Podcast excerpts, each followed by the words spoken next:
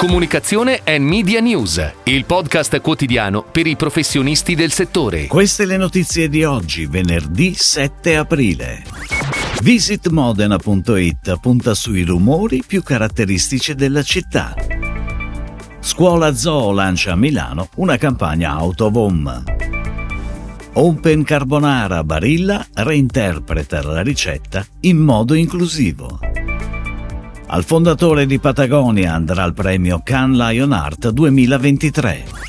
Il rombo dei motori, la musica e il bel canto, ma anche i suoni che non ti aspetti, come il rullare del mattarello sulla spianatoia mentre si tira la sfoglia, o la goccia densa di aceto balsamico tradizionale che cade sul cucchiaino pronta per l'assaggio.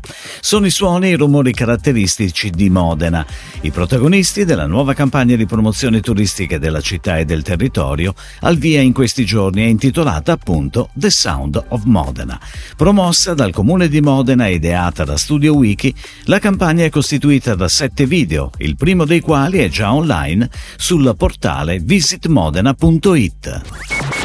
Scuola Zoo, la community di studenti più grande d'Italia, ha lanciato una campagna Autovom in Piazza Duomo a Milano con l'obiettivo di aumentare la propria awareness ed esporre i risultati del sondaggio sulle abitudini di viaggio della generazione Z, per mostrare che le loro scelte di viaggio sono molto diverse rispetto a quanto si possa pensare.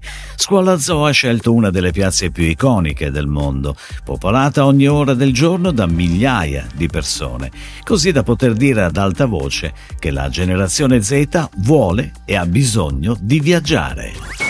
Barilla ha celebrato il Carbonara Day di quest'anno con il lancio di Open Carbonara, una nuova ricetta reinterpretata come gesto d'amore per momenti da vivere insieme.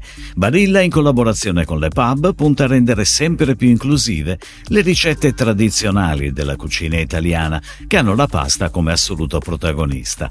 Così ha coinvolto un team di celebri chef con lo scopo di rielaborare la ricetta della carbonara, prendendo ispirazione da tutto il mondo senza però però allontanarsi dalle proprie radici.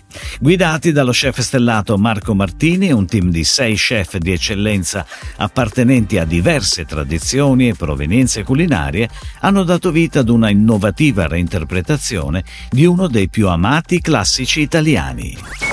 La trasformazione del business di Patagonia in modo che tutti i dividendi generati dall'azienda vengano reinvestiti per proteggere il pianeta è valsa al fondatore Yvonne Quinord il premio Can Lionart 2023.